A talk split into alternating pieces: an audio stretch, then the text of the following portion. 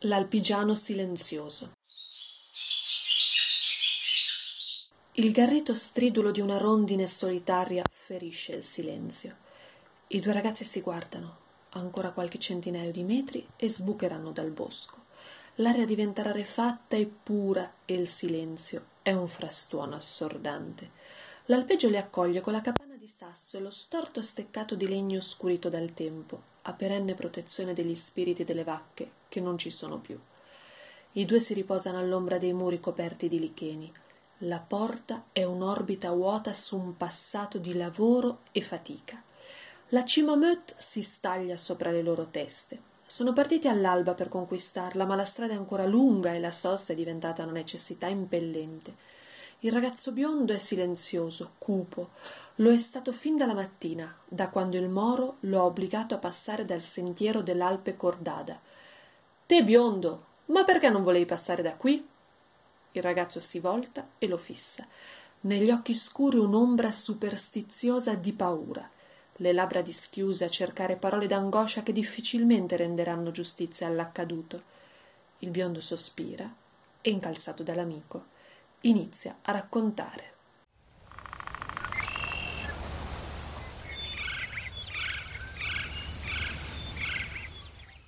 Tanti anni fa, su quest'Alpe, viveva un uomo.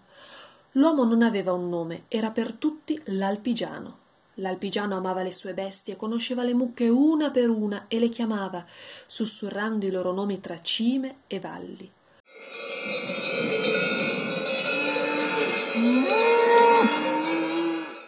Nomi che sapevano di primavera e di erba fresca, di fiori e di latte appena munto. La Carolina era la sua prediletta, ma niente batteva gli occhioni della Brunella o la coda della Rosetta. Gli zoccoli della nana risplendevano come perle sulle dure pietre e il pelo della palmira era morbido come una nuvola. Le amava ancora di più da quando era morta la moglie, una donna allegra e chiacchierona, un po' rumorosa, ma gran lavoratrice.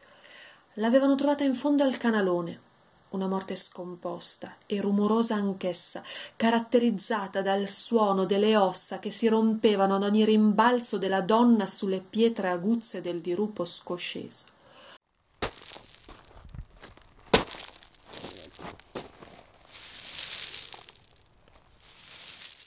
Ogni osso spaccato era un rumore sordo che l'alpigiano non potrà mai dimenticare fosse stato consapevole che buttare la moglie nel dirupo avrebbe causato così tanto rumore, avrebbe scelto un altro modo per ammazzarla.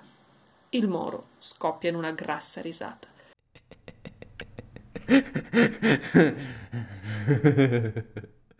Non crederei mica a queste leggende, moccioso.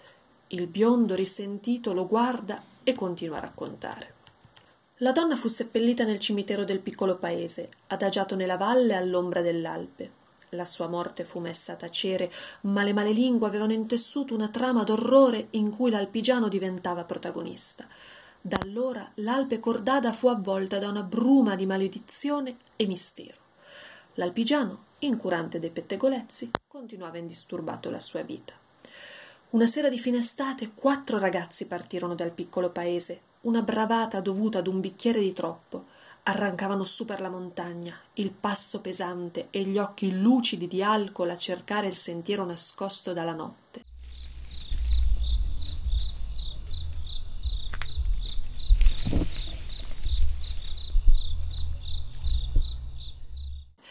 La stalla dell'Alpe Cordada era l'obiettivo. Una tanica di benzina nello zaino e un acciarino nella tasca erano gli strumenti. Arrivarono all'Alpe, inebriati e schiamazzanti. Non fu perso tempo. Il legno secco della stalla bevve avidamente la benzina e il fiammifero illuminò nel buio del pianoro. Gli alberi lontani frusciavano al vento, come a voler gridare vendetta al cielo per lo scempio a cui stavano per assistere. Il fuoco divampò improvviso, intrappolando le bestie verso una morte di paura e dolore.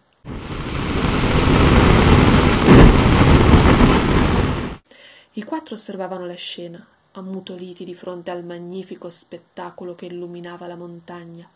Non era più tempo di sghignazzi. L'alpigiano silenzioso era dietro di loro. I quattro non si accorsero fino all'ultimo della sua presenza. Il rogo pian piano si spense, lasciando tracce di cenere e odore di corpi bruciati. Fu necessaria l'autopsia per separare le ossa animali dalle ossa umane. Vennero ricomposti i corpi di quindici animali e di quattro ragazzi. Tutto il paese li pianse, le male lingue anche questa volta incolparono l'alpigiano.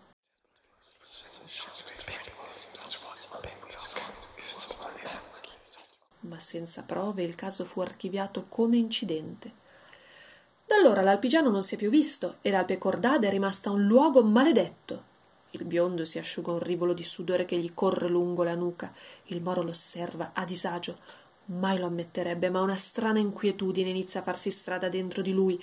Si trova dove è morta una donna, siede dove sono stati arsi vivi quattro ragazzi. Tuttavia non vuole farsi vedere impaurito. Scoppia a ridere forzatamente ed estrae dallo zaino una birra dai, biondo, beviamo alla salute di quei disgraziati.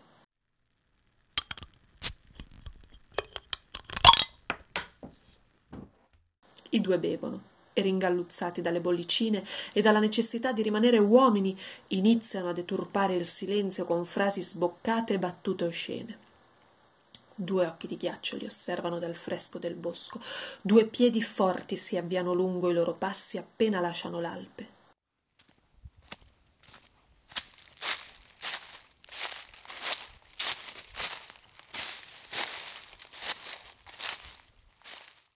in pochi attimi. Tutto è finito. Il giorno dopo partono i soccorsi, tutto il paese trattiene il respiro. Il biondo e il moro non sono rientrati dalla conquista del Mött. I vecchi sussurrano una sola parola: cordata. Le squadre partono alla volta dell'Alpe. Arrivano al pianoro nel sole del primo pomeriggio. Tutto è immobile, tutto è silenzio. I corpi oscillano alla brezza del vento, il biondo è sostenuto senza sforzo alcuno da un bell'arice che svetta solitario accanto alla capanna di sasso. Poco lontano, al limitare del bosco, un possente abete ospita il moro, le gambe gonfie per il ristagno dei liquidi. Il silenzio gelido è ferito da urla. Le madri degli impiccati all'ombra del bosco, l'alpigiano si allontana. Non può sopportare oltre il rumore. Vuole il silenzio, null'altro che il silenzio, e il silenzio migliore è quello della morte.